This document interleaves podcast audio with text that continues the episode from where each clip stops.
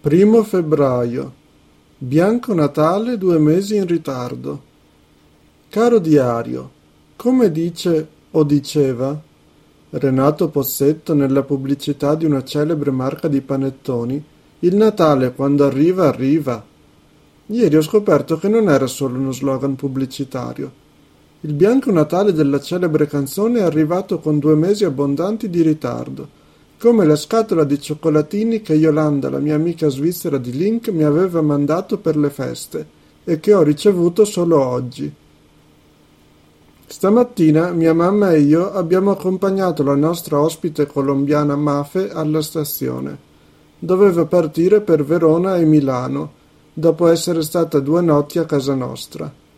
È stata un ospite molto gradevole, simpatica, sorridente, sempre pronta a ringraziare per quello che le davamo e a fare apprezzamenti su tutto, dalla casa al cibo.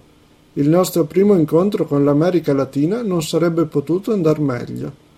Ieri, nonostante la giornata si preannunciasse gelida, Mafia ha voluto andare a Ferrara, la città più vicina a Rovigo. Verso mezzogiorno e mezzo, pochi minuti dopo il nostro arrivo, ha cominciato a nevicare, prima leggermente, poi sempre più forte. Quando alle quattro e mezza siamo tornati alla stazione di corsa, per fortuna siamo riusciti a prendere il treno, la neve era già dappertutto. Oggi è andata molto peggio. Spero che Mafe non abbia avuto problemi con i treni. I treni italiani sono famosi per la loro arrendevolezza alla neve. Un paio di anni fa ci sono state pesanti nevicate in tutta Italia e i treni italiani o non circolavano o andavano a 50 all'ora.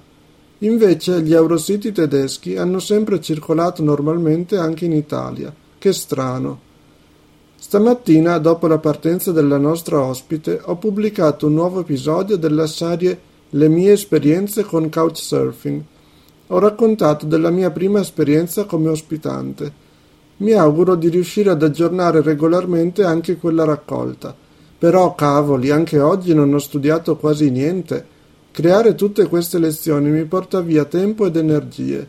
Avete una soluzione per conciliare l'attività di tutor e creatore di lezioni con quella di studente? Grazie in anticipo per l'aiuto.